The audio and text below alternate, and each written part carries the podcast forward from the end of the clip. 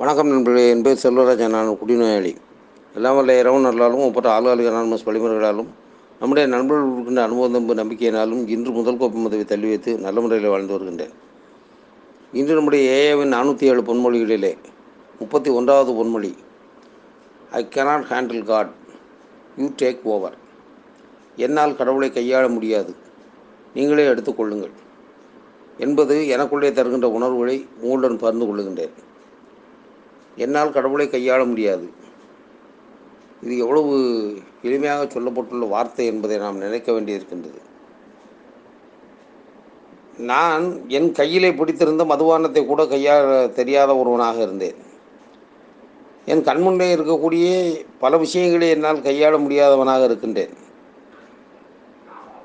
இன்றைக்கும் நம்முடைய கைகளிலே இருக்கக்கூடிய மொபைல் ஃபோன்கள் உட்பட சில விஞ்ஞான கருவிகளை கூட நம்மால் சரிவர கையாள முடிவதில்லை. அப்படி இருக்கும்போது எல்லையற்ற அந்த பிரபஞ்சத்தை படைத்து வைத்திருக்கக்கூடிய இந்த பேராற்றலை நான் கையாளுவது என்பது நடக்கக்கூடிய விஷயமா என்று கேட்டால் இல்லை என்பதைத்தான் நாம் உணர்ந்து கொள்ள வேண்டியது இருக்கின்றது. ஏனென்றால் நாம் ஆழ்வார்கனார் குழுவிற்குள்ளே வந்ததன் பின்பு நமக்கு சொல்லப்பட்டுள்ள பிரார்த்தனையும் சரி, நாம் இறைவனை நெருங்கி செல்வதற்கான வழிமுறைகளும் சரி, நம்மை எந்த அளவிற்கு ஆன்மீக நம்பிக்கைக்குள்ளே எளிமையாக இட்டுச் செல்கின்றன என்பதை தெளிவாக புரிந்து கொண்டோம். ஏனென்றால் நண்பர்களே, இங்கே வரும் பொழுது நமக்கு சொல்லக்கூடிய இந்த பிரார்த்தனையை பற்றி நம்முடைய நண்பர்கள் சொல்லும் பொழுது சொன்னதே, முதலில் நாம் பிரார்த்தனையை செய்யும் பொழுது என்ன செய்ய வேண்டியது இருக்கின்றது, அதாவது நம்முடைய கனவுகளை எல்லாம் லட்சியமாக மாற்றுவதற்கு, நம்முடைய கனவுகளிலே தெரியக்கூடிய விஷயங்களை எல்லாம் நாம் யதார்த்தத்தில் அனுபவிப்பதற்கு, நாம் இறைவனுடைய அருளை பரிபூர்ணமாக புரிந்து கொள்வதற்கு என்ன செய்ய வேண்டும் என்றால் பிரார்த்தனையின் மூலமாக நீங்கள் புரிந்து கொள்ள முடியும் என்று சொன்னார்கள். சரி, இப்படி நாம் இறைவனோடு தொடர்பினை எப்படி ஏற்படுத்தி கொள்வது என்ற கேள்வி வரும் பொழுது நம்மை பார்த்து சொல்லிவிட்டார்கள், குடியை முற்றிலுமாக விட்டுவிட வேண்டும் என்று மனப்பூர்வமாக விரும்பினாலும் உங்களால் குடியை விட முடியவில்லை என்றாலும், குடிக்கும்போது குடிக்கும் அளவை உங்களால் கட்டுப்படுத்த முடியவில்லை என்றாலும் உங்களை குடிநோயாளி என்று கருதலாம். நீங்கள் இந்த நிலையில் உள்ளவராக இருந்தால் ஆன்மீக அனுபவத்தால் மட்டுமே குணப்படுத்தக்கூடிய ஒரு நோயினால் பீடிக்கப்பட்டுள்ளீர்கள் என்று சொல்ல வேண்டும் என்று சொல்லிவிட்டார்கள். அதாவது நம்பிக்கைக்கே இடமில்லாத குடிநோயாளியாக இருந்தால் அது அழிவில் தான் போய் முடியும் என்பதையும் உண்மையாக சொல்லிவிட்டார்கள். எனவே இறைவனை நாம் நம்புவது என்பது இறைவனை நான் கையாள்வதற்காக வைக்கக்கூடிய நம்பிக்கை அல்ல, இறைவனின் பொறுப்பிலே என்னுடைய வாழ்க்கையை ஒப்படைப்பதற்கான நம்பிக்கை என்று புரிந்து கொள்ள முடிகின்றது. அதனால்தான் நாம் நம்முடைய நண்பர்கள், மூத்த நண்பர்களும் சரி, நம்முடைய புத்தகங்களும் சரி சொல்லியிருக்கக்கூடிய விஷயங்களை மீண்டும் மீண்டும் ஆய்வு செய்து பார்க்கும் பொழுது நாம் இறைவனிடம் கையேந்தி நிற்பதற்காக படைக்கப்பட்டுள்ளோமே தவிர இறைவனை கையாள்வதற்காக நாம் படைக்கப்படவில்லை என்பதை தெளிவாக புரிந்து கொள்ள வேண்டும். ஏனென்றால் நண்பர்களே, நமக்கு மிக தெளிவாக புரிய வைக்கப்பட்டது ஒரு விஷயம், நம்முடைய வளமையாக இருக்கட்டும் செழுமையாக இருக்கட்டும் எங்கோ வெகு தொலைவிலே இல்லை, அது நம்முடைய மனதில் தான் இருக்கின்றது என்பதை புரிய வைத்தார்கள். அதனால்தான் அப்படிப்பட்ட ஒரு நிலையிலே நாம் இறைவனை நெருங்கி செல்வதற்கு இறைவனை கையாளுகின்றோம் என்ற உணர்வு வராமல் இறைவனிடம் கையேந்தி நிற்க வேண்டும் என்கின்ற உணர்வு வருவதற்கு நாம் என்ன செய்ய வேண்டும் என்று சொல்லும் பொழுது மனதை சுத்தப்படுத்துங்கள், மனதை வலுப்படுத்துவதற்கான பயிற்சியை செய்யுங்கள் என்று நமக்கு சொன்னார்கள். மனதை வலுப்படுத்தும் பயிற்சிக்கு பெயர்தான் பிரார்த்தனை என்பதை நாம் மறந்துவிட முடியாது. ஒவ்வொரு நாளும் நாம் எந்த அளவிற்கு பிரார்த்தனையோடு இருக்கின்றோமோ அந்த அளவுக்கு நம்முடைய வாழ்க்கை வலிமை பெற்றதாக இருக்கும் என்று நிரூபிக்கப்பட்டு வருகின்றது. அதாவது ஒரு நாளின் கடைசி வேலை பிரார்த்தனை இருக்கட்டும், அந்த பிரார்த்தனையின் போது கடவுளுக்கு நன்றி சொல்லுங்கள் என்று நமக்கு சொன்னார்கள். கடவுள் யார் என்பது முக்கியமல்ல என்பதையும் தெளிவாக்கி விட்டார்கள். ஆம், கடவுள் யார் என்பது நமக்கு முக்கியமல்ல, நம்பிக்கை தான் முக்கியம் நண்பர்களே. ஏனென்றால் எந்த கடவுளை நம்பினாலும் சரி உங்கள் பிரார்த்தனை உணர்ச்சிகரமாக இருக்குமானால் அது நிச்சயமாக நிறைவேறிய தீரும் என்று நமக்கு உத்தரவாதம் சொன்னார்கள். அதுதான் நம்முடைய டாக்டர் பாபு அவர்களும் தன்னுடைய மருத்துவ பயங்கர கனவு என்ற புத்தகத்தின் இறுதி பகுதியிலே சொல்லுகின்றார். அது நம்முடைய ஆளுநருக்கு நான் தமிழ் புக்கின் பக்கம் 256 உள்ளது. அதாவது குடியை முற்றிலும் விட்டுவிட விரும்பினால் அதை செய்ய உங்களுக்கு உதவி தேவை என்று நீங்கள் மனப்பூர்வமாக நினைத்தால் உங்கள் பிரச்சனைக்கு தீர்வு எங்களிடம் இருக்கின்றது என்பது எங்களுக்கு தெரிகிறது. குடிப்பதில் நீங்கள் காட்டிய ஆர்வத்தில் பாதி ஆர்வத்துடன் எங்கள் வழிமுறையை பின்பற்றினால் போதும், அது ஒருபோதும் தோல்வியடையாது. உங்கள் இறைவன் உங்களை ஒருபோதும் கைவிட மாட்டார். இப்படி சொல்லுகின்றார். உங்கள் இறைவன் ஒருபோதும் உங்களை கைவிட மாட்டார். எவ்வளவு அற்புதமான கருத்து என்று எண்ணும் பொழுது நம்முடைய ஆளுநர் குழுவின் 3வது நபரான பில் டி அவர்கள் சொல்லியுள்ள கருத்து நம்முடைய பிக் புக்கிலே தெரிந்து கொள்ள முடிகின்றது.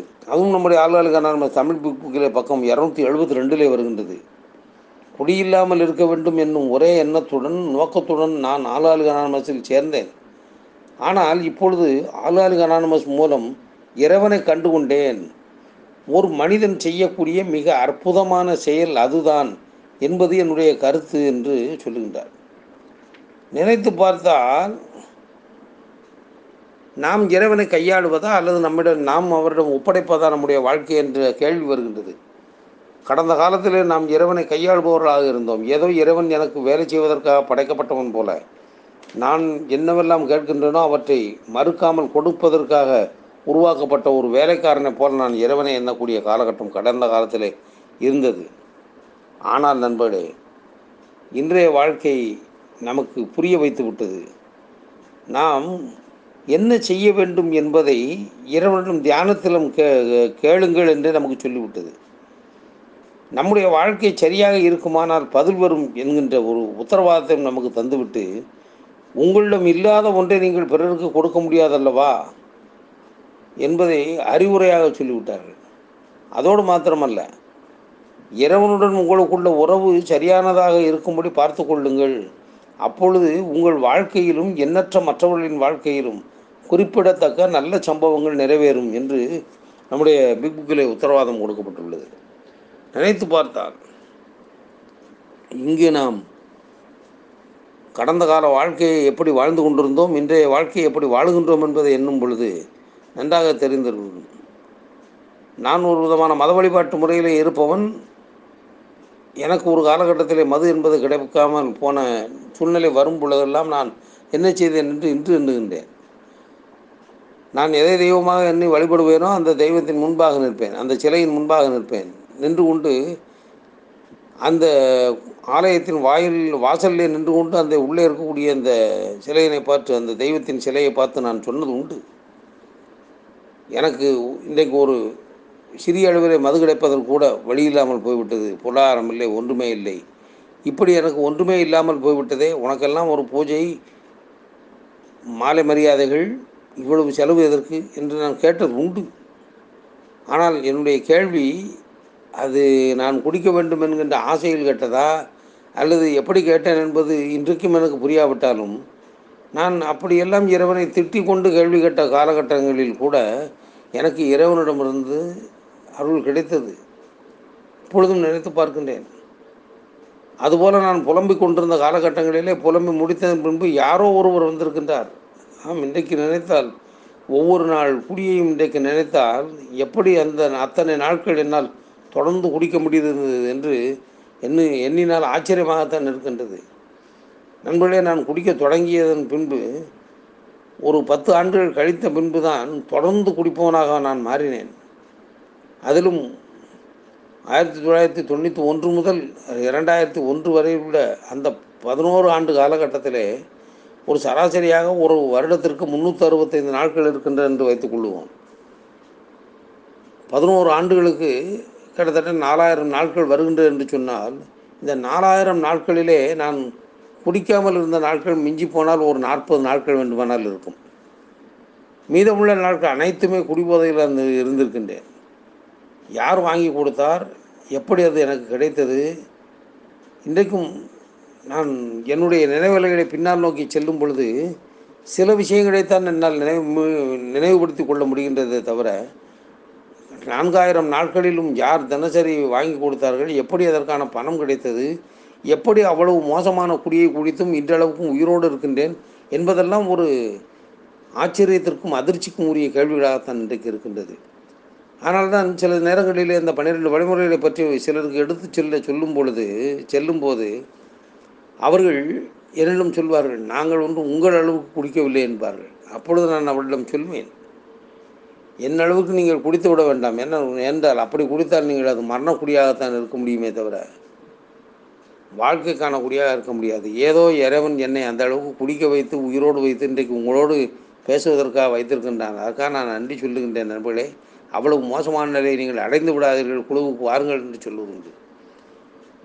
எதற்காக இந்த இடத்துல நினைவுபடுத்தி பார்க்கின்றேன் என்றால், நல்ல நீதிநெறி நூல்களோ அல்லது வேறு விதமான வாழ்க்கை தத்துவமோ இருந்தால் குடியை வென்று விடலாம் என்பது உண்மையாக இருந்தால் நம்மில் பலர் எப்போதோ குணமடைந்திருப்போம் என்று நம்முடைய புத்தகம் சொல்கின்றதே, அது கடந்த கால வாழ்க்கையில் நடக்கவில்லை. ஏனென்றால் அப்பொழுது இறைவனை நான் கையாளும் இடத்தில் தான் இருந்தேன். இறைவன் எனக்கு வேலை செய்ய வேண்டும் என்ற உணர்வில் தான் இருந்தேனே தவிர, நான் இறைவனிடம் எப்படி இருந்தேன் என்று சொன்னால், எனக்கு அப்பொழுது ஒரு வழிகாட்டி இருந்தார். அவர் சொன்னார், கடவுளிடம் கெஞ்சாதே, கடவுளிடமே உத்தரவிடு, கடவுளை கண்டு அஞ்சாதே, தாயை விட கடவுள் கூடுதலான கருணை உள்ளவன், எனவே உனக்கு என்ன வேண்டுமோ அடம்பிடித்து கேள், ஆனால் அவ்வளவையும் பெற்றதற்காக கடவுளுக்கு நன்றி சொல், அதாவது உன்னை உயிருடன் வைத்திருப்பதற்காக நன்றி சொல், உனக்கு ஒரு திருமண வாழ்க்கையை கொடுத்ததற்காக நன்றி சொல், குழந்தைகளையோ பிற செல்வங்களையோ கொடுத்திருப்பதற்காக நன்றி சொல், அதற்கு அந்த நன்றிக்கு ஈடாக கடவுள் இன்னும் உனக்கு நல்லதை செய்வார் என்று புரிய வைத்தார். நினைக்கும் பொழுது நான் கடந்த கால வாழ்க்கையில் எப்படி இருந்தேன், இன்றைக்கு எப்படி இருக்கின்றேன் என்று எண்ணுகின்றேன். கடந்த கால வாழ்க்கை இறைவனை கையாளுவதாக இருந்தது. ஆனால் இன்றைய இப்பொழுது வாழக்கூடிய வாழ்க்கை என்பது இறைவனுக்கு நன்றி சொல்லக்கூடிய வாழ்க்கையாக மாறிவிட்டது. என்றால் கடந்த காலத்திலே என்னோடு இருந்தவர்கள் எப்படி இருந்தார்கள், அவர்களிடம் நான் எப்படி மாற்றிக்கொண்டேன் என்பதை எண்ணுகின்றேன். பல நண்பர்கள் இருந்தார்களே குடிக்கின்ற காலத்திலே, இருந்தால் பொதுக்கூட்டம், நடந்தால் ஊர்வலம் என்று சொல்லக்கூடிய அளவுக்கு எப்பொழுதும் ஒரு படைபலம் இருப்பது போன்ற ஒரு உணர்வோடு எப்பொழுதும் 4, 5 பேர் 10 பேர் நம்மோடு இருக்கக்கூடிய வாழ்க்கையை வாழ்ந்தோமே. இன்றைக்கு அவர்கள் எல்லாம் எங்கு சென்றார்கள் என்று எண்ணினால், எங்கே போனார்கள் என்று அவர்களுக்கும் தெரியவில்லை, நமக்கும் தெரியவில்லை. அது பெரிய கேள்விக்குறியாக இருக்கின்றது. அதாவது யானையும் நரிகள் கூட்டம் என்பதை பற்றிய ஒரு கதை எப்பொழுதோ படித்தது ஞாபகம் வருகின்றது. அதாவது ஒரு காட்டில் நரிகளின் கூட்டம் இருக்கின்றது. அந்த நரிகளின் கூட்டமெல்லாம் ஒரு நாள் யானையின் கறியை சாப்பிட வேண்டும் என்று முடிவு செய்து விட்டது. இருந்தாலும் யானையின் உருவத்தின் முன்பு அந்த நரிகள் எல்லாம் நிற்க முடியாது என்பதனால் ஒரு திட்டம் போட்டதான். அந்த திட்டத்தின்படி ஒரு நரி அந்த யானையிடம் சென்று, யானையே நீ எங்களுக்கு ஒரு உதவி செய்ய வேண்டும், எங்களுக்கு ஒரு அரசன் இருந்தான், அவன் இறந்து விட்டான், ஆனால் அவன் எங்களுக்கெல்லாம் வாழ்ந்த காலத்திலும் சரி சாகின்ற வரைக்கும் சரி மிகவும் துன்பத்தை கொடுத்து கொண்டிருந்தான். எனவே கிட்டத்தட்ட நாங்களே அவர்கள் அந்த அரசனை கொன்று விட்டோம், அரக்கத்தனமான செயலை செய்த அரசனை கொன்று விட்டோம். உன்னை பார்த்தால் மிகவும் நன்றாக இருக்கின்றது, உன்னைத்தான் எங்களுக்கு அரசனாக ஏற்றுக்கொள்ள வேண்டும் என்று கடவுளை கட்டளையிட்டு இருக்கின்றார். எனவே நாங்கள் அத்தனை பேரும் சேர்ந்து உன்னை எங்களுடைய அரசனாக ஏற்றுக்கொள்ளுகின்றோம், நரிகளாகிய நாங்கள் எல்லோரும் சேர்ந்து யானையாகிய உன்னை எங்களுடைய அரசனாக ஏற்றுக்கொள்கின்றோம், நீ என்ன சொல்லுகின்றாயோ அதன்படி நாங்கள் நடக்கின்றோம். ஆமாம், நீ என்ன சொல்லுகின்றாயோ அந்த வழிகாட்டுதலின்படி நாங்கள் நடக்கின்றோம். எனவே நீ எங்களுக்கு அரசனாக இருந்து என்ன செய்ய வேண்டுமோ அதை சொல், நாங்கள் செய்கின்றோம் என்று சொன்னதான். சொன்னவுடன் தன் யானையும் சந்தோஷமாக, சரி ரைட், நான் உங்களுக்கு அரசனாக இருக்கின்றேன் என்ற எண்ணத்தோடு கம்பீரமாக முன்னால் நடைபெற்று செல்கின்றது. நரிகள் கூட்டமும் பின்னால் வந்தது. வந்தபோது அங்கே வழியிலே ஒரு சதுப்பு நிலம் இருந்தது. அந்த சதுப்பு நிலத்திலே யானையின் கால்கள் அந்த சேற்றிலே சிக்கி கொண்டது. சேற்றிலே சிக்கிக்கொண்ட யானையால் வெளியே வர முடியவில்லை. அப்பொழுது அந்த யானை அந்த நரிகளை பார்த்து, என்னை வெளியே தூக்குவதற்கு உதவி செய்யுங்கள், உள்ளே வாருங்கள் என்று கேட்டான். சொன்னவுடன் அந்த நரிகள் எல்லாம் சிரித்து கொண்டே அருகிலே வந்தன. வந்து, சரி யானை அரசரே, நீங்கள் ஒன்று செய்யுங்கள், உங்களுடைய துதிக்கையால் எங்களுடைய வாளை பிடித்து இழுங்கள், நாங்கள் உங்களை வாளை பிடித்து கொள்ளுங்கள், நாங்கள் உங்களை சேற்றிலிருந்து வெளியே எடுத்து விடுகின்றோம் என்று சொன்னதாம். சொன்னவுடன் அந்த யானை, எப்படி நான் உன்னுடைய வாளை பிடித்து கொண்டு சேற்றிலிருந்து வெளியே வர முடியும், அது முடியாது என்று சொன்னதாம். சொன்ன உடனே அந்த நெறிகள் எல்லாம் சொன்னதாம். இப்படி எங்களால் முடியாத பல வேலைகளை கடந்த காலத்திலே சொன்னதனால்தான் நாங்கள் அந்த எங்களுடைய பழைய அரசனையே கொன்று விட்டோம். இன்றைக்கு நீயும் எங்களால் முடியாத வேலையை சொல்கின்றாய், நாங்கள் எப்படி அதை செய்ய முடியும்? முடியாது என்று சொல்லிவிட்டு அங்கேயே காத்திருந்தன. அந்த சேற்றிலே மாட்டிக்கொண்ட யானை அங்கு இறந்தது. இறந்ததன் பின்பு அந்த உடலை நரிகள் தின்றன என்பதாக அந்த கதை முடிகின்றது. நினைத்து பார்த்தால் நாமும் நம்முடைய கடந்த கால வாழ்க்கையிலே தங்களுக்கு குடி வேண்டும் என்பதற்காக நம்முடைய வாழ்க்கையை அளித்த பலரை சந்தித்திருப்போம். அதில் ஒரு மாற்றமும் கிடையாது. அவர்களுக்கு குடி வேண்டும் என்பதற்காக நம்மை சேற்றிலே மாட்டிக்கொள்ள வைத்தவர்கள், நம்மை கண்ட இடங்களிலே கையெழுத்து போட்டு கடன் வாங்க வைத்தவர்கள், நம்மிடம் பெற்ற பணத்தை நம்மிடம் திருப்பி தந்ததாக பொய் சொல்லி நம்மை ஏமாற்றியவர்கள், இப்படி பர்வதமான துரோகிகளையும் துரோகங்களையும் கடந்து தான் நாம் இன்றைக்கு வாழக்கூடிய வாழ்க்கைக்கு வந்திருக்கின்றோம் என்றார். நண்பர்களே, இன்றைக்கு வாழக்கூடிய வாழ்க்கை இறைவனிடம் கையேந்தி வாழக்கூடிய வாழ்க்கையாக இருப்பதால் அற்புதமாக இருக்கின்றது. இறைவனை நான் கையாளுவேன் என்பது போன்ற வாழ்க்கையாக கடந்த காலத்தில் இருந்ததனால் அது துக்ககரமாக இருந்தது என்பதை இன்று உணர்ந்து கொள்ள முடிகின்றது. இந்த உணர்வினை உங்களுடன் பகிர்ந்து கொள்ள வாய்ப்பு கொடுத்த இறைவனுக்கும் பொறுமையோடு கேட்ட நண்பர்களுக்கும் நன்றி கூறி முடித்துக் கொள்கின்றேன். நன்றி, வணக்கம்.